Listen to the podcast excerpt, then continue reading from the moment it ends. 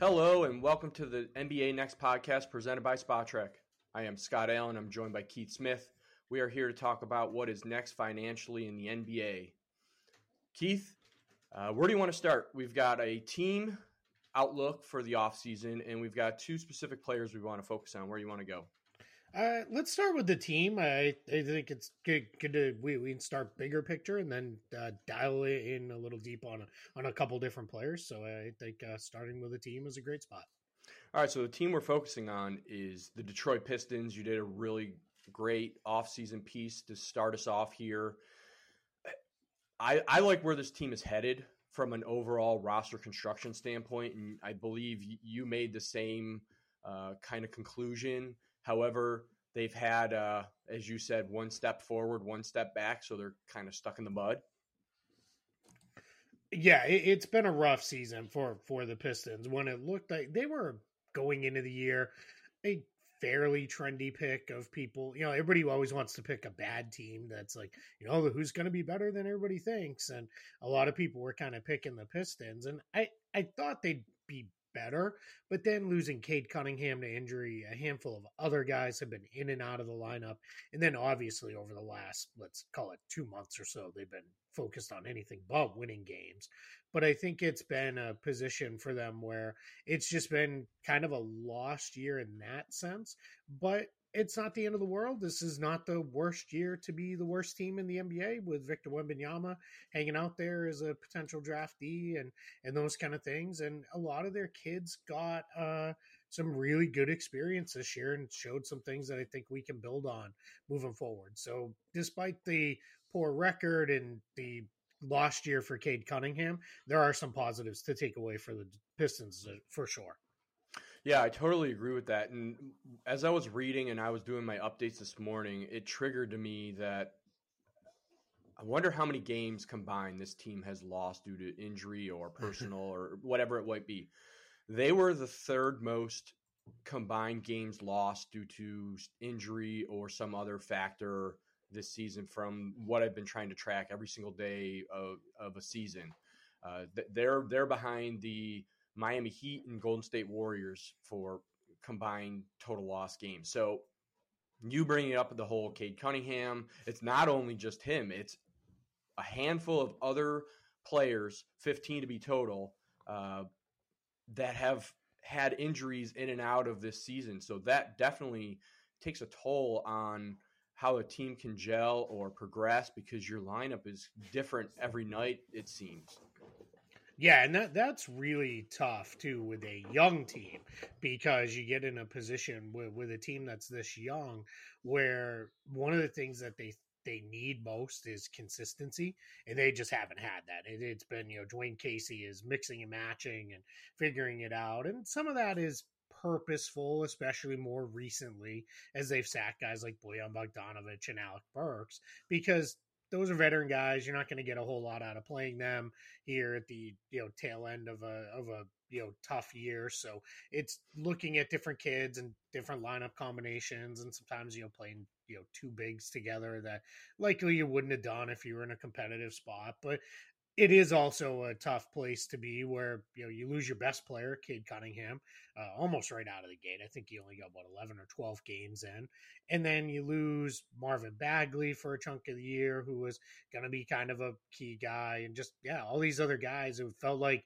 I I don't know what the you know ideal amount of uh, games is, or I guess let me rephrase. I don't know what the amount of games with the ideal roster mix was for this Pistons team, but I know it's going to be 10 or under. That that's definitely for sure. So, you know, it kind of is what it is, but now you turn towards the off season and you start to to figure it out and where, where you want to go uh, with with this year and you know kind of how how you are going to move into the summer and I think it's a interesting summer that was set up a little bit by they kept Bogdanovic and Burks at the trade deadline. They said high asking prices on those guys.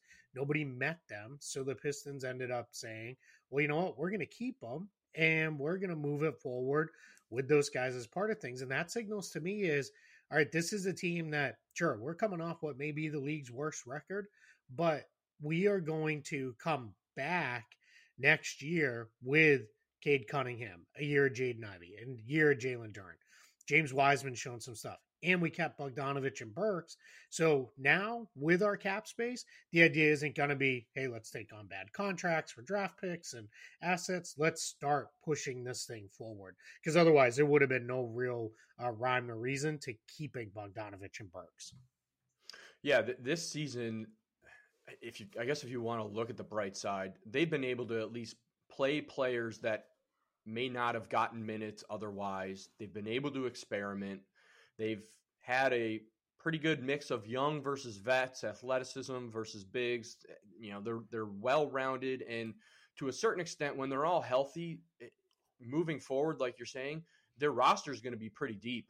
You know, they've they've had those, you know, lottery picks for the last few seasons, so they're starting to, uh, you know, gel together. And if they can all stay healthy, um, and, and, then they made that uh, James Wiseman trade and, you know, I was trying to think about that as we were prepping for the show. And I kind of attribute the Wiseman trade to like Markelle Fultz going from Philadelphia to Orlando, where it's almost like he just needed a change of scenery, a different coaching staff to look at him, maybe just a you know uh, performance coach whatever it might be. But it seems that Wiseman is fitting into this roster fairly well. Don't don't you agree? Yeah, I, I think in Wiseman's case, the he was I, I'd been saying this for months, and this isn't a knock on him nor the Warriors. It was just it was just never going to happen there. He needed to be thrown into 25 to 30 minutes a game and hey, if you make mistakes, if you blow a defensive coverage, you throw a ball out of bounds, you fumble a pass, you commit a dumb foul, whatever, it doesn't matter. That's fine. And with the Warriors, where they're trying to go as a franchise again back to the NBA Finals, they couldn't afford that. They they just could not afford it. And I think what the Warriors' hope was is, well, we'll be so good and we'll be up 20 points when he's in games. So yeah, if he fumbles the ball away or you know blows defenses and those kind of things, then all of a sudden it turns into all right. Well, we're still up twelve and it's fine. And the reality is they're not that team anymore, right? You, Curry and crew don't hand off 20 point leads to the bench the way they used to. So now it became, all right, we need somebody who can play. It wasn't Wiseman. It wasn't going to be Wiseman, at least for a couple more years. And that's why I think people who are giving up on this kid left and right, all over the place. He only turns 22. It's you know a few days from now, from where we're recording this. Bigs tend to take longer to figure it out as we get into to things. I think we're now in a position where we're seeing, all right, all that talent that everybody kind of loved. All right, this is what what what this this guy can be. And on top of that, I think it also was a little bit forgotten of. He has played 39 meaningful games going into this season, which was with a rebuilding Warriors team. Didn't really play in college in his one year at Memphis because of all the eligibility stuff, shut him down. Then missed his whole second season with, with recovery from the knee injury so 39 games in you know his first two NBA years, and like people were like, "Nope, I'm out. He's a bust. He's going to be awful."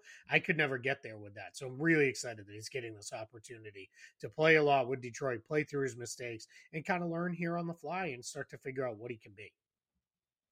So that's a good transition to the rookie scale extensions for this offseason. He's part of that group of Stewart and Hayes. So of those three, do you think any of them will get extensions? Will Detroit just ride this out into restricted free agency and see how another year of growth and development for these three is going to uh, go, or it, option C that I can't think of? yeah, no, it's it's. I mean, I guess you could maybe trade them and move right, on and yeah. make it somebody else's issue, but that that's probably not going to happen either. So, yeah, I think the guy who is most likely to extend out of this group is probably Isaiah Stewart because I think he's the one I feel most confident. We we kind of know what he is as a player. He's probably a little overmatched as a starter on a good team, but if you bring him in as an energy big off your bench uh, on a good team, you're probably in a really good place because if you look at it, every really good team has that kind of guy who comes in and just picks up the tempo and you know bangs bodies and is going to rebound and defend and do all those things. And in a little less uh you know maybe overmatched at the four or the five against frontline guys but you know can still give you 25 minutes a night of really good bench play. And i think that's what isaiah stewart is as we move this forward. So i think we're in a position with him of all right that's a you know contract where something approaching the mid-level exception amount, that probably makes sense. Now, if you're Stewart, you're probably thinking, uh, maybe I could get a little bit more, and that could be where you know he may on his side say, yeah, I'm not going to sign that because I want to play it out and prove, hey, I can can get a little bit more here in free agency. So that one is that one's going to be interesting to keep an eye on in the extension uh, window when it opens up on July 1st. Now, Killian Hayes boy, just disappointing. Hasn't come along offensively. Pretty good playmaker, but can't shoot at all. Really difficulties finishing as well around the basket. He's just not a good scorer either. He's he's an okay defender, but well, that's a little hard to judge with this team. That's you know most nights lost defensively. So I think for Killian Hayes, it's one where it would have to be such a low number that it probably doesn't make sense for him either because that's the two-way street in restricted free agency um, or I guess the extension period preceding restricted free agency is if the number is too low, well, just say no and play it out because then you can always resign in the summertime and maybe your value is higher. So I think uh, that's where for Hayes it becomes a situation of yeah, we'll probably would. And then Wiseman, I think that's just still such a mystery box that you let that play out if you're the Pistons, kind of knowing, hey, unless this guy really breaks out into being a 2010 guy uh, next season, we're probably still in the pole position to you know get him signed and move forward. And if he does break out, guess what? Then we'll just make him restricted free agency in the summer of 2024, and, and we'll move on from there. Yeah, it's the one super unique factor in the NBA compared to other leagues is the retaining the rights. So a, a player can you know, stay with a team, sign, and potentially just be traded later on or at some point request a trade. So the, the it's a, a in a way a win-win to a certain extent. So you're right. You the Pistons can probably slow play the Wiseman situation and, and, the other two for that matter because of the restricted free agency. They could match or come in and um, you know give them whatever offer that they want and and not allow them to to move on to another team. So I agree. You could probably slow play those. Um, with the cap space situation that the Detroit Pistons are going to be in, do they make one big splash? Do they mix it up and try to get a couple players in free agency? Do they absorb a player uh, via trade because then they wouldn't necessarily have to do salary matching. Uh, how should the Pistons operate with the cap space that they're going to have, which is um, a, a, pretty good amount? Yeah, they should be between 25 and 30 million uh, in, in cap space. So I think that is uh, that that's a great number to be added. It's not exactly you know getting into that mix for the uh, you know top end max free agents, but those guys likely aren't changing teams anyway, so that's not not the end of the world. So I think we're in a spot where hey, get to you know a number if let's say 30 million uh, for that next tier down if you want to go one player uh, that's where they go. Now we heard for years that fred vanvleet could be their target. All their last time he was a free agent we've heard you know maybe they'll trade for for fred vanvleet. We've heard all that sort of stuff with him and it's never kind of come to fruition but there's a sense of maybe Toronto's going to start moving in a different direction with some of their guys and that. And VanVleet could maybe be more available than, than what people think. And I think if you're Detroit, if you really wanted to push in on, all right, we can be a playoff team next year, then what you do is you move Cunningham a little, little uh, off ball, but not fully, uh, because VanVleet's never been the full, you know, he's not Chris Paul where it's everything's going to run through him as the point guard.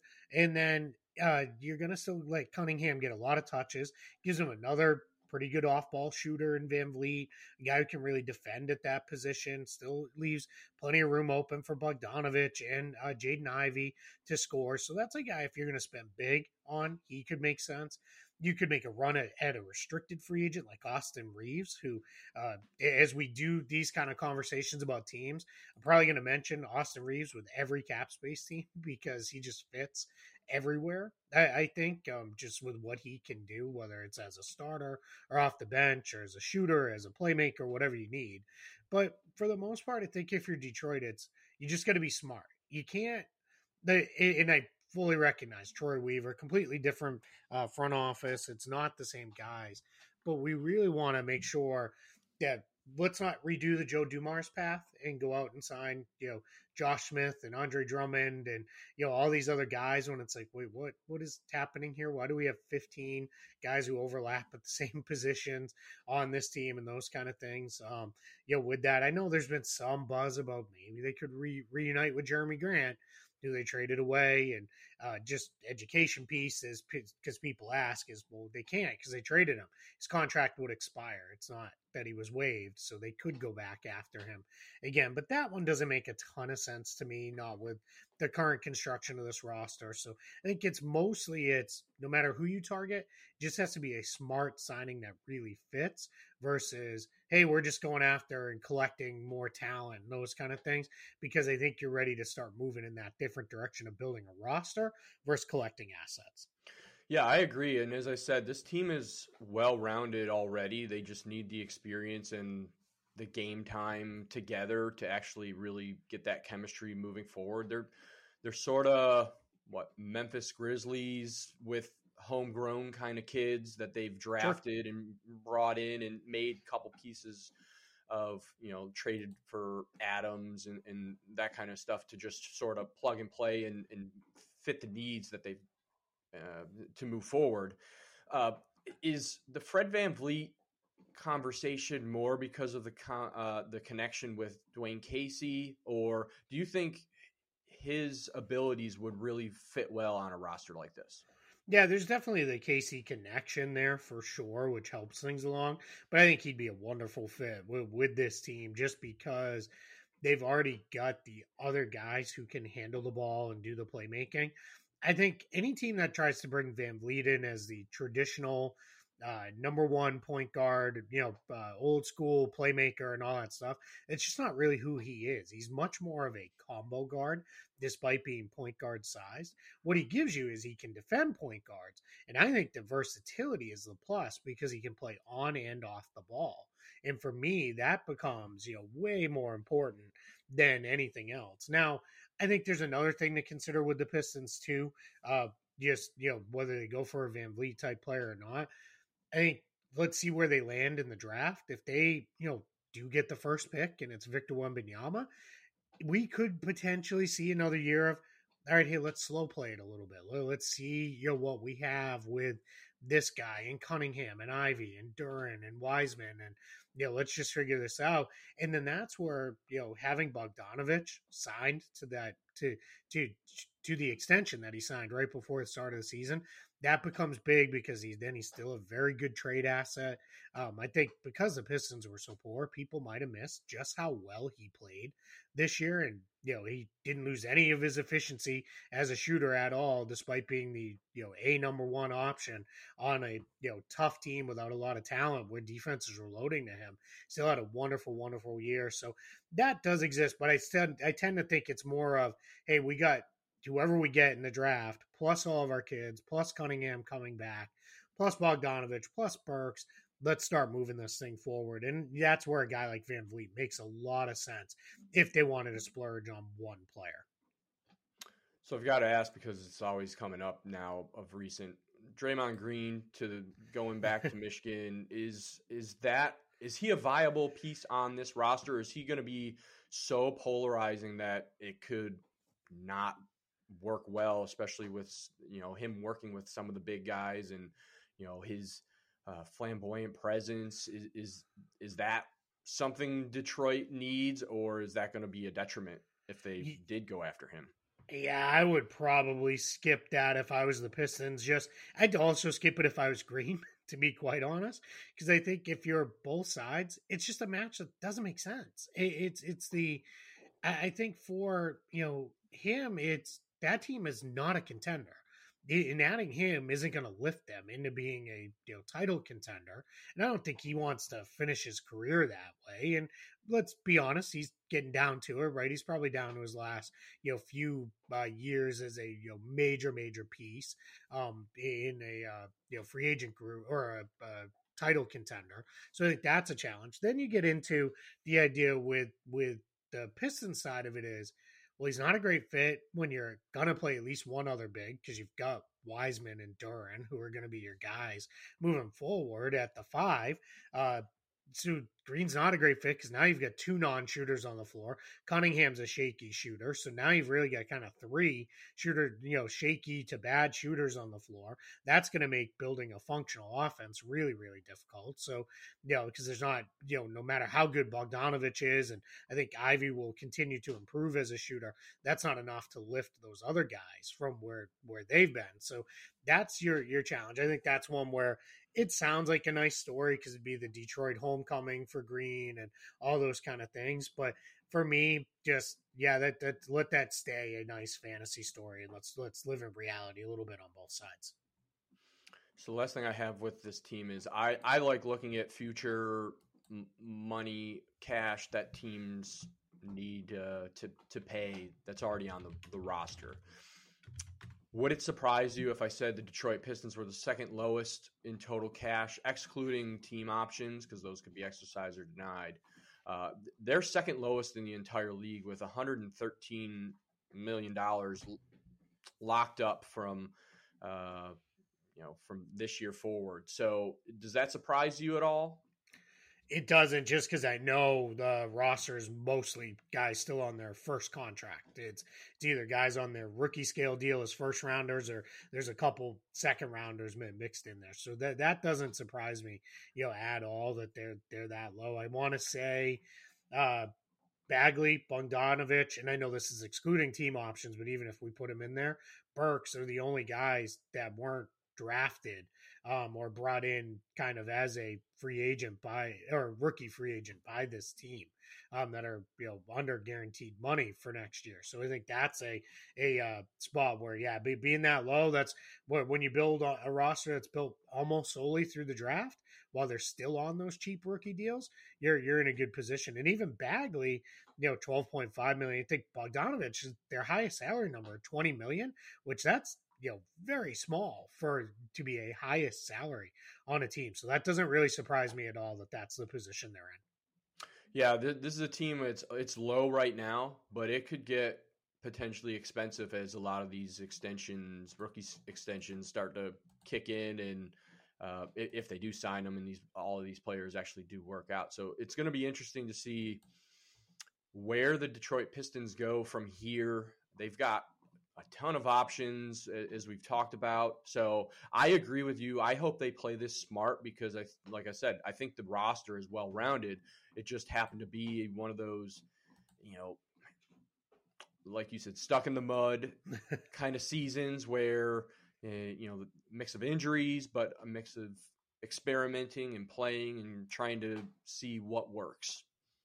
Yeah, that's exactly it. They're they're trying to you know, I think they made the best of it in, a really tough spot of, hey, let's get, uh, get, get this going. And, you know, I think it is, all right, where we're going to, you know, force feed minutes to guys. And I think Dwane Casey, even here in the last month where they, you know, kind of shut down Bogdanovic and Burks and they're really kind of playing these, you know, groups of guys, he's making the best of it by, by saying, okay, can we play Wiseman and Duren together? What, what does it look like? Well, what about you know one of those guys with Marvin Bagley? Is that a functional lineup? And this is where you find things out that hey, remember those minutes in March and April last year when we were terrible? Well, we discovered in those minutes that that kind of thing can work, and we can put those guys in, in lineups together. So I think that's something that really is, um, you know, cool to see teams. I, I know for most fans, you're going to drop out on these teams unless you're a Pistons fan. Probably not watching anymore, right? So it turns into, all right, well, I'm out on them. I'll catch them next year when team guys are back and they're maybe a decent team. Now I think you turn around, you look at it and say, all right, you know what? there are things you're missing if you're not watching because they're starting to discover some stuff, and that's making the best of a bad situation. Definitely agree. All right, let's transition to our two players that we want to focus on here. Uh, Brook Lopez, you did a most recent uh, next contract series on Brook Lopez. Uh, interesting situation for him contractually and for what it might mean for Milwaukee moving forward. Uh, you know, you you lay it out with the the veteran extension. You mentioned the over 38 situation if he can sign as a free agent or with another team. What do you think is the most likely situation for Lopez? Should he do the veteran extension and, and take a hometown discount? Um, should he do, you know, go into the, triggering that over 38? Should he just ride it out and see how free agency is going to play out for him? What, what are your thoughts? Yeah, I think what's funny is it's this is a ma- uh, marriage of player and team that just really, really works. I and works well. It, it, really is like it's just one of those things where, you know, we're, we're not. It feels like it's forever ago. I guess you know, 2014 is a long time ago. Um, but it like we were in 2014. Like is Brook Lopez's career over? Like just he, he had had further injuries. Uh, he was a big seven footer with foot and leg issues, and just was kind of looked like he was done. Then he bounced back, had a couple nice seasons uh, for the Nets as things kind of that that told you know Kevin Garnett, Paul Pierce, everything kind of crumbled around that group. And then all of a sudden he walks in 2016. Uh, Brook Lopez. Well, let, let me go back. 20, 2015 16 took a career high 14 three pointers. He walked into the gym 2016, 2017 from day one, just started launching threes all over the place. 387 uh, three point attempts in that season. He went from being a guy who never took them to a guy who all of a sudden took over five per game played. And that has been a complete reinvention and re like launch of his career where now it's like, all right, I know he's you know 34 years old uh, gonna be 35 here on april 1st which is also just kind of funny as him and Robin Lopez, two of the more goofy guys in the league, uh, born on April Fool's Day. Um, but we're 35 years old, and this guy is like, yeah, I'd give him a bunch of money, and I'd happily do it. So I think for him, what it comes down to is, do the Bucks value him, and are they ready to say, yeah, you're our guy and we're going to keep you around. And that doesn't mean, you know, I know people then go to like, well, you know, are they going to give him a max deal? We don't need to be silly. But I think if you hit him with, hey, here's a pretty reasonable, you know, offer, um, you know, to bring you in at, I, I think then you kind of just say, all right, let's go. And there's, as I laid out in the piece on the site, there's a couple different ways you could structure this to, all right, you know, let's do it a little bit differently where we let it go into free agency because then we could really front load the deal and give them the same basic money and just kind of play it down from there. Or we could, you know, sign him today for the money. The over 35 rule does become a complicating factor for him because it does make things a little, a little tricky as far as, you know, what he can actually get and uh, deferred money. And I tried to do I think a decent job of laying that out to explain the way that works in zero years and all that stuff. So I think they're in a position where the Bucks, as long as they don't play games here, they really do value Brook Lopez. You get him re-signed, you keep it kind of moving around a team that is in a position where they should still be pretty good and contenders because you've you've got Giannis locked up for three more seasons. Well, yes, two and then a player option after this year. You got Bobby Portis signed. You got Pat Connaughton signed. My guess is probably Jrue Holiday. Um, will maybe look at some form of extension because he's got uh, only one more guaranteed year on the roster. We'll see what happens with Khris Middleton as a free agent this summer. Um, so I think you're in a position where, yeah, let's get Lopez signed to a reasonable number and let's keep this thing moving forward. Yeah, I agree. They are a match made in heaven. Lopez has he has time on his side. You know, he can he has until June 30th to to do an extension before free agency hits. So, you know, if for some reason the Bucks end up getting and winning the championship this year, that may change his mentality of all right, maybe I'll just take a discount because I really like this team and I want to yep. run it back. and not necessarily hinder the overall finances moving forward for the team so they have a little bit more flexibility or he could go to free agency get what he can out of the bucks or you know dabble in what another team might give him but again it seems like he's found his fit and this is where he potentially wants to be he's he's a big the bigs are you know as we know wishy-washy in the NBA. They either they either work or they don't. And you know, in Memphis, Steven Adams, I know I mentioned him before already, but he seems to have found his niche in Memphis, and they extended him a couple times. Brooks seems like that kind of guy for this team, and from you know a, a well-rounded roster, he just fits in well. So if the Bucks ended up losing him, I think that would be a huge hit to them, and they would have to pivot somehow.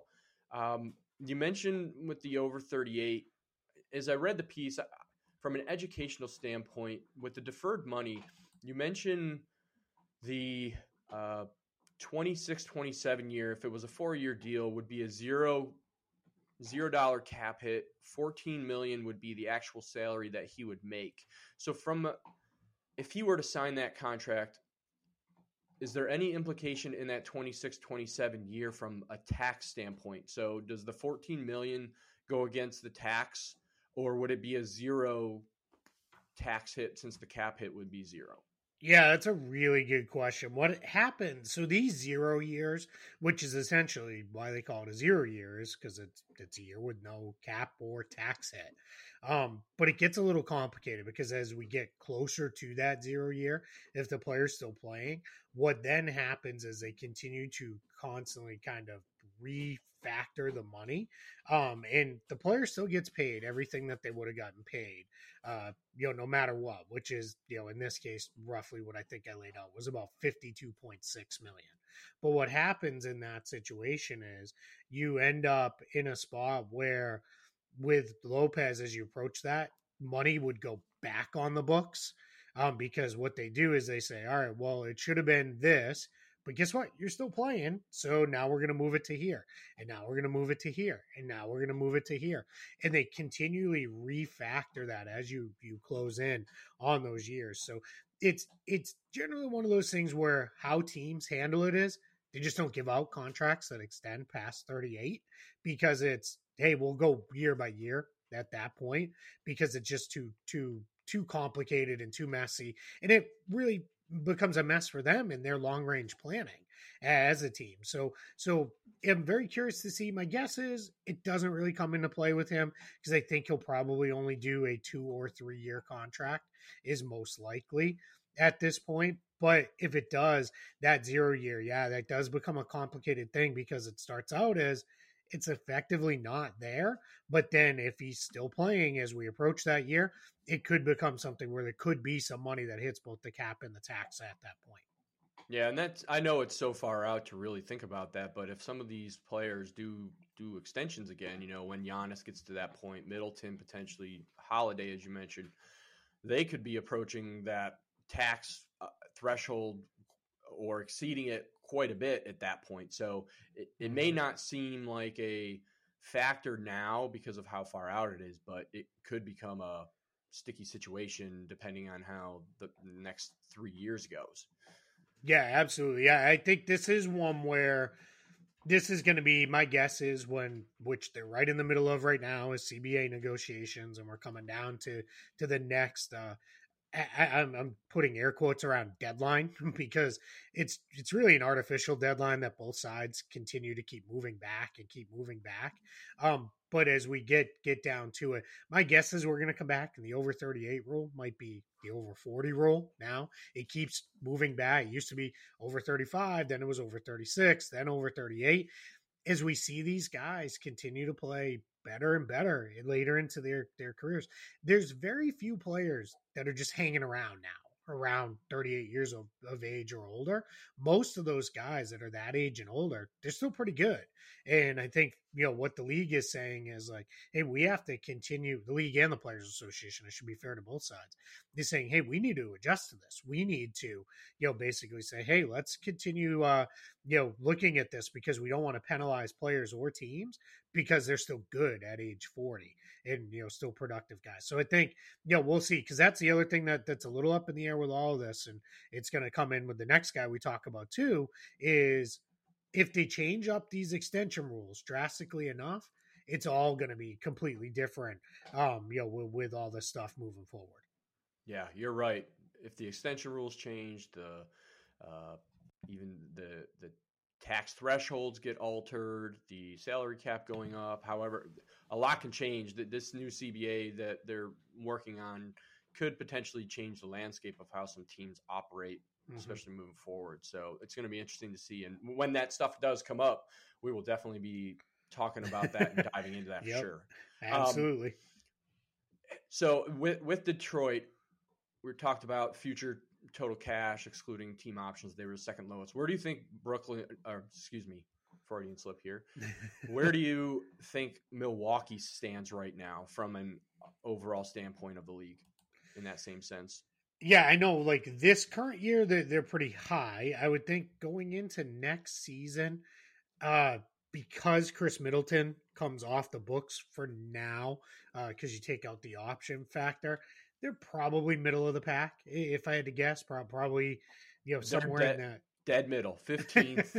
yeah. 15th. So they're pretty healthy from that standpoint. They don't. They're not really locked into too much moving forward. They have that flexibility. I was kind of surprised by that. I thought they were going to be a little bit higher, but once I actually thought about the teams that are above him, it made or above them, it made more sense. So they're actually looking pretty well from an overall roster construction financial standpoint. So I'm really interested in seeing where this team goes because they just seem to be making smart moves.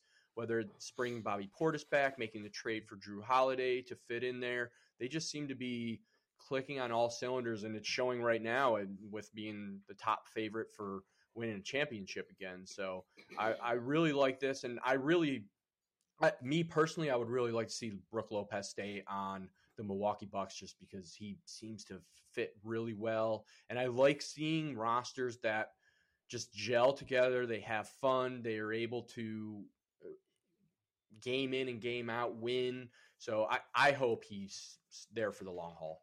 I'm with you on that one. I I like continuity of rosters when they're good.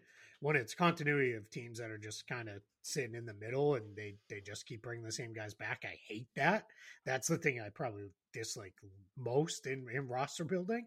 Um, but when a team's good, yeah, keep it together, keep keep it running. You know, keep things moving uh, forward. Now, what's going to be interesting with the Bucks? This is my last kind of thing on this because this is tangentially Brook Lopez related because he's he's on the Bucks. Is um, I think we're in a position where what we could see with Milwaukee is uh, they've got a new co-owner coming in, uh, Jimmy Haslam, who's got uh, reportedly a lot of money, and that could be something that could become a difference in. All right, well, we had to let you know players X, Y, and Z go because it was getting too expensive. That could turn into all right, we're we're good now. Let's keep it keep spending, keep it rolling, keep this group together. So that's going to be something to monitor here over the next uh, uh, you know season or two as well.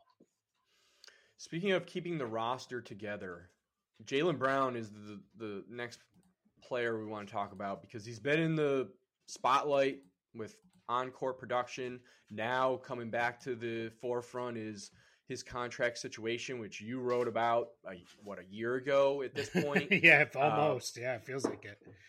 So, as I thought about this, Boston is in a very interesting even more interesting than, than the Brook Lopez situation from the standpoint of you have two alpha players, one that has already is in his extension.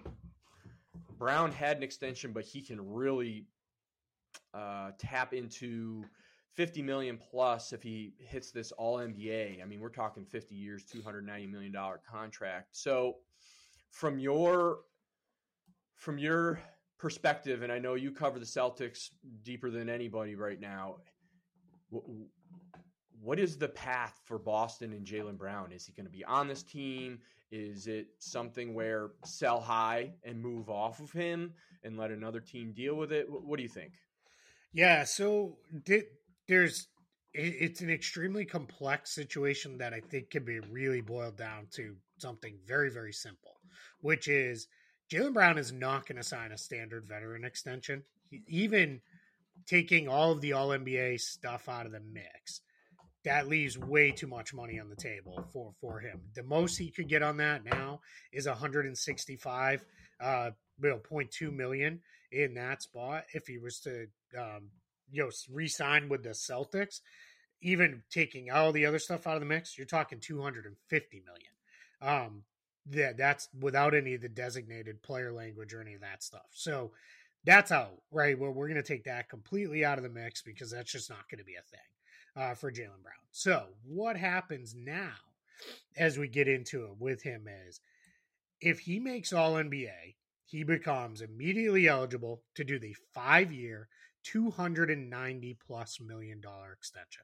That's 35% of the cap. That's the so called supermax. That's just, you know, the, what everybody calls it. It's really the designated veteran extension. So he would jump the 30% salary tier, go right to the 35%.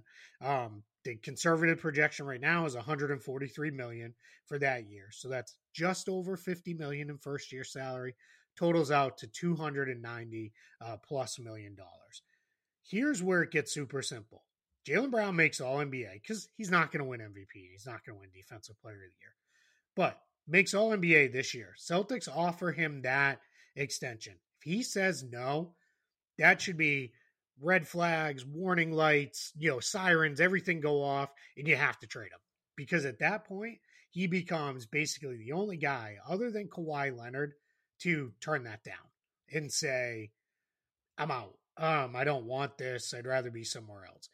And Kawhi's situation was really a weird and kind of different one. So in this case, got to move forward, got to move on from him, got to get what you can. Not, it's not get what you can. It's not, you know, take, you know, you know three quarters on the dollar or anything, but it's you know you should get a massive haul for him and get that done in a trade because again nobody turns that down.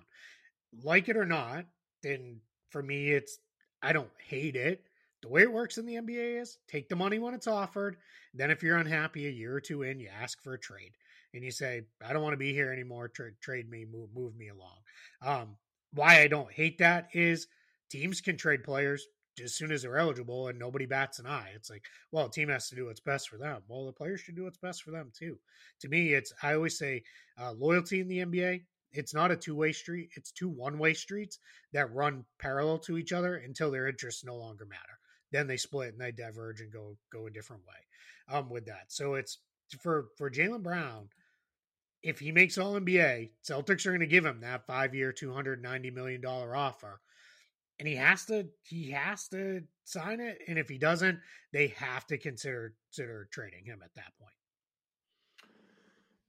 yeah and that's with a projected cap of 143 so if for some reason that cap by 2024 goes up that 290 could get close to 300 sure you know it, with media rights deals or whatever else you know whatever influx of cash comes in that's going to shift that projection because that's obviously a, a, conservative projection because we're still two seasons out from that. Um, so yeah, we're getting very, very close to sixty million dollar a year average uh, yeah. contracts coming. Yeah. I mean, we're we're a matter of two seasons away probably uh, from seeing the first handful of those come into the league.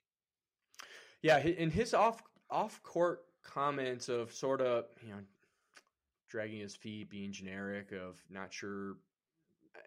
That that's an interesting. Maybe I'm reading between the lines too much on it, but that, that's interesting coming from him, knowing that this potential status of All NBA and signing a five year max contract is is looming. Um, so I agree. If he does not sign it, that's huge red flags. and you need to trade him immediately and let him go deal with another team because obviously that's a, a, sense that he does not want to be here long term. Mm-hmm. If he's if he does sign it, how from your your experience, how is Tatum going to feel with that? Because he's going to be only making 34 and 37 during those years from the extension that he already signed, whereas and you know Brown is going to be at 50 54. Eh, so is is there going to be a, a, a, bashing of heads as far as I'm making more than you or I'm alpha 1, I'm now the alpha A and you're alpha A2? How's that going to work you think from a, a locker room standpoint? Yeah, I don't just overthinking it. Yeah, I, I think that's overthinking it too much because I don't think I think in the current structure of the NBA where where max salaries are basically you know that they're limited by the CBA um, language, I think guys get it that it's like, hey, you can only make X amount. There's this isn't the you know Michael Jordan, Scottie Pippen stuff from you know third God you know 30 almost 40 years ago man i'm getting old. Um it, it is not a uh that situation where it's like well you know he makes 10 times what i make you know and that's not fair because you know i'm he's not 10 times the player and those kind of things.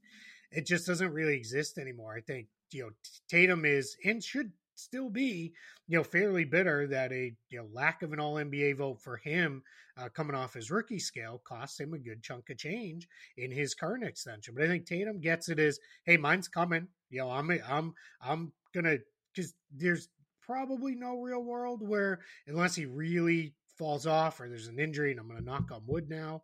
Um, to Jayson Tatum that uh, it is he's not an all NBA guy. I mean, he's an MVP candidate. Uh, you know, still, you know, lesser one now. He's dropped off as the years gone on, but he's someone who will be in the mix for those kind of awards.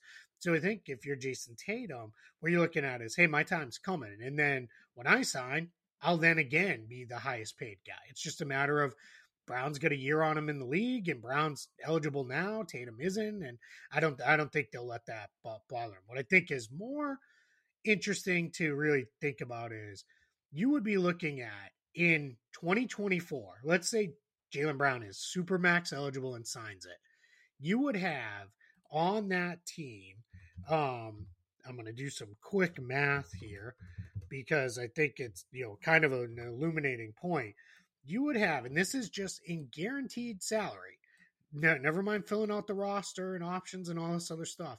169 million in guaranteed salary for seven guys. Brogdon, 22.5. Brown would be on the roster at 50. Al Horford would be in the final year of his two year extension at 9.5. He's the cheapest one, by the way, at 9.5. Smart, 19.9. Tatum, 34.8. Derrick White, 19.3. Rob Williams, 12.7.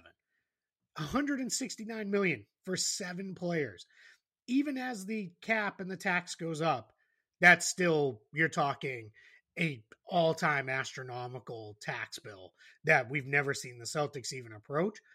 But ownership has said we'll pay and we'll pay for a winner. So this is where all right, you got to hold them to it because otherwise you're going to be in a spot where you're going to start to bleed talent and you won't be able to make up from that the way you want to.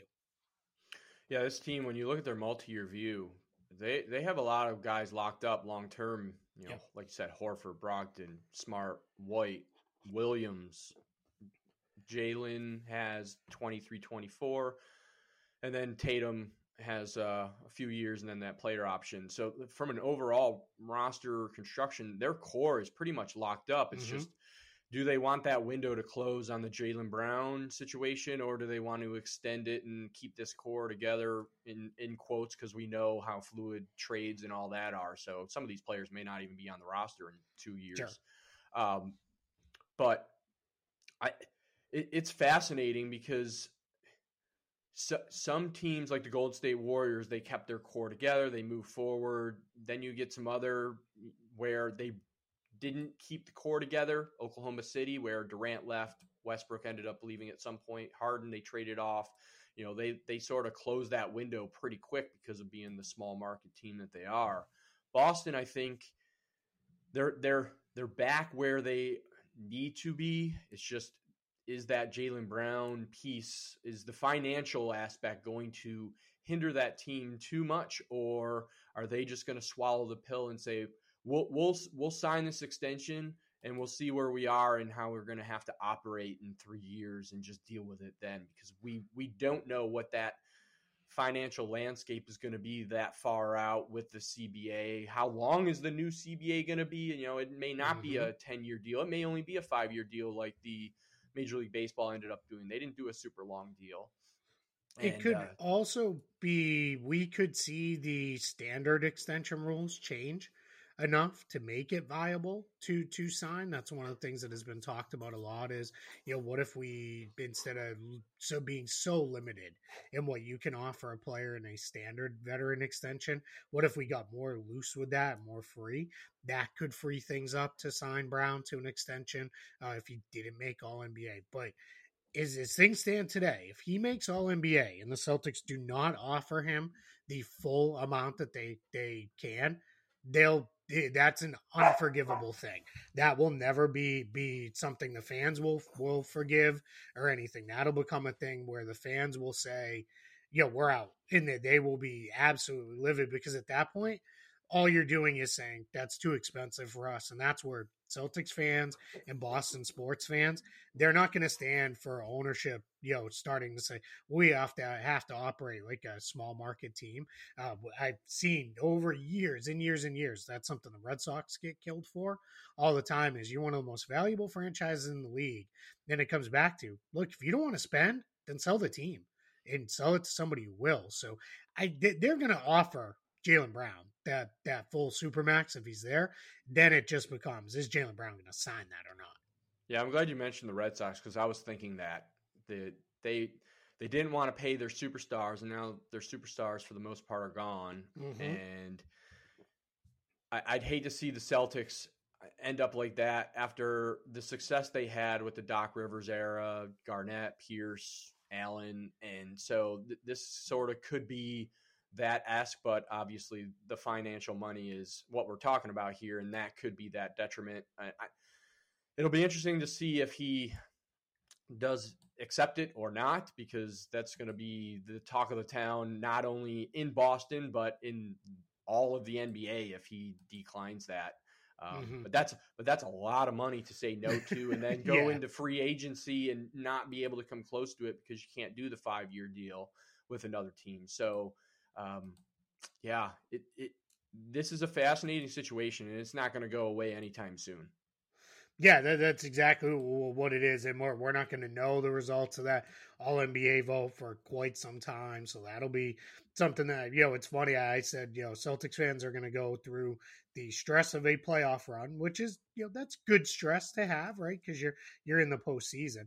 Then I think you're going to run into a uh, spot where you're going to have a whole different kind of stress waiting on all NBA votes, and there's going to be a lot of people you know looking at straw polls and everything else. And there's already a push of hey, jaylen Brown's a forward. Everybody vote for jaylen Brown as a forward, so he doesn't get caught up in the uh, you know, real uh, wash of a very crowded guard line. So a lot of stuff to be decided there uh, down the stretch here, both on the court and off the court for the Celtics. All right, this was fantastic. A way to start our podcast here. Um, a lot of great information. What do we have to expect coming up between you and I and in Spotrac and the NBA world? What do we have? Yeah, I think we to? Got some really cool stuff planned. So uh, as we get into the off-season previews, we we we go by order of elimination. So we're gonna have the Houston Rockets coming, uh, the San Antonio Spurs, the Charlotte Hornets. As we record today, remarkably, with only 12 game days left in the NBA season, those are the only four teams that have been eliminated um, from playoff from playoff contention, which is absolutely wild. We'll get a couple more teams here over the next uh, handful of days. Uh, we'll get knocked out too, but just you know what a crazy season this has been. So yeah, well we'll have the the Rocket, Spurs, and Hornets coming uh, for off season previews. Then other teams. We're gonna continue with the next contract series of I, am not exactly sure who we're going to go with next. We did a little bit of crowdsourcing and some people threw some interesting stuff. Sometimes we let the news and players who are in the news kind of drive that a little bit. So we'll see uh, where we go with those guys. And then you know we've got all of our free agency stuff happening we're, we're working on uh, free agent rankings this year around um, th- this year really fun i uh, I, will also say maybe, maybe, a little crazy on my part. I'm going to write a blurb for all 200 plus uh, potential free agents that are going to be out there, just a little bit about each player and uh, all that. I've, I've, watched film on them. I've done some studies. I've talked to people around the league to understand them. Uh, we're, we're sorting free agents into tiers. We've got a role tagging coming. So eventually, if you want to know what does a rim protecting big man make, well, you'll be able to pull it up, and we're just you know it's all all as I put it the, the other night. It's it's all in the best effort to understand contracts and roster building in a better way, and super excited to share that with everybody. Yeah, I'm excited for the free agent tracker because that's a huge upgrade that has been needed. Um, and it's something different that we aren't doing in any of the other leagues right now. So I'm interested to see how how well it's taken where we rank them, we drop in the tiers and you adding some more. I mean, we've done the analysis. Mike has done that with the NFL and some Major League Baseball kind of stuff, but to the extent that you're going to be dropping in for all the players and having a little blurb is going to be great um, content for people to to just dive in quick snippets of each player. So I'm looking forward to working on that. Uh, that is my project. For, as you send them to me, I'm going to be working on getting those in this week. Um, I'm looking forward to our our draft tracker and draft pick um, mappings that we're going to do to try to formulate formula formalize a way to make it more readable for people to understand. I know that is a long-term project that we've sort of started on, but I'm I'm looking forward to that because it's something that's been on our radar for Spotrac itself because we really don't have a great way of tracking the uh, draft picks in the NBA. I know you have to go to other places, so we want to make that a, a place here that you can go and see as easy as possible. So I'm looking forward to that project. Um, yeah, I'm excited for that one too, especially as now it feels like 90 of them get traded at every trade deadline. It's like you right. spend, spend the day, the weeks and months after, like, wait, who owns what picks now? And you know, so that's gonna be cool. And, and I think uh, having seen snippets of what what you have planned is really neat because Scott has done a a if if you're more uh, if you like to read um and understand through verbiage, you'll be able to get that. But if you're a visual person and you want to see it there, that's going to be even cool too. That you'll be able to really visualize it and see what it looks like. And some of these picks are, you know, I mean, they're getting complicated. These teams are with, you know, if this, then this, or this, or this, or this, or this, and you know, the the picks that are protected with, you know, sometimes now three and four, uh, you know, versions of. It used to be for a long time. It was like lottery protected or not, and that's it. And then now it's like, well, there's top one, two, three protected, and then in the second round, it's even crazier. So I think we're in a spot where we're going to see some really cool stuff uh, coming that'll help. You know, we, we want to make it. You got questions about rosters and you know transactions and all that stuff. Uh, pop on Spotrac; it'll all be right there for you. Yeah, and hit, hit Keith up on Twitter at Keith Smith NBA. Uh, if you have questions that you want answered on this podcast, or you have thoughts that you want us to potentially tackle from a financial side, let them know, and we will uh, try to fit those in. Maybe we'll have a mailbag uh, at the end of uh, a, a, pod here or there if we start compiling that kind of stuff. Uh, Keith, any last thoughts?